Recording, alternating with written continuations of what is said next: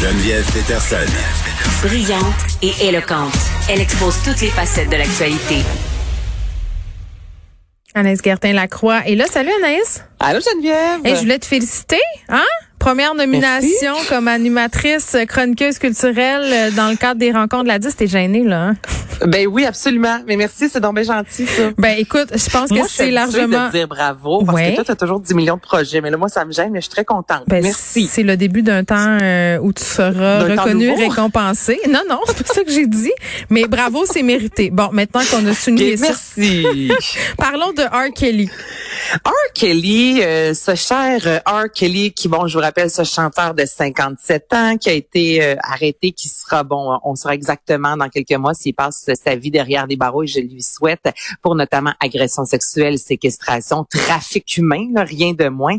Et là, R. Kelly est partiellement, Geneviève, banni de YouTube depuis aujourd'hui. Mais Et définir le par- partiellement.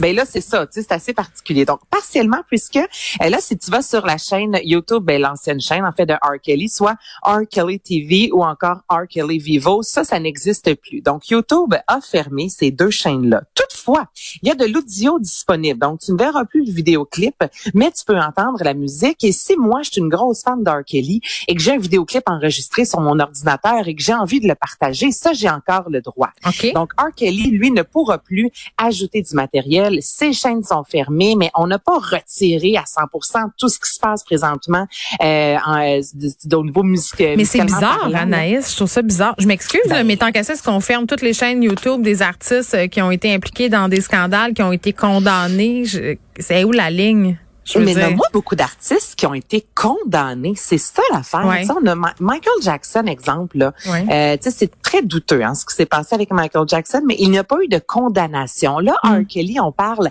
clairement d'une condamnation. précédent. Là, là il y a le, le mot clic aussi qui se promène. Euh, la campagne Mute R. Kelly. Donc Ok. là, on demande à YouTube Music parce que la musique d'R. Kelly est encore disponible. Euh, Spotify Apple Music Amazon Prime de retirer sa musique. Et tu sais il y a plusieurs artistes qui ont été retirés temporairement même au Québec.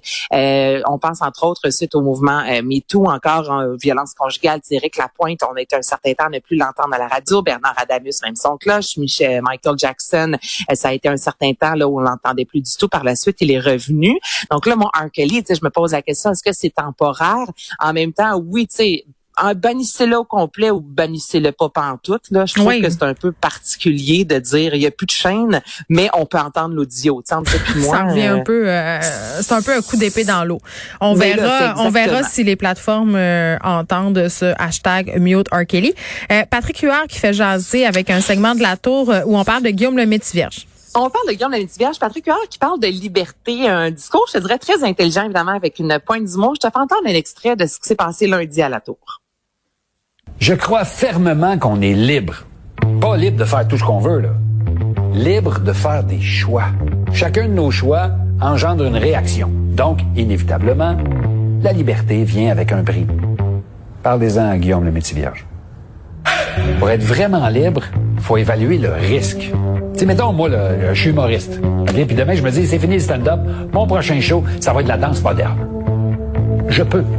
Je suis libre de faire ce choix. Mais il faut que je sois conscient que le monde qui vient voir mon show va être un peu déçu.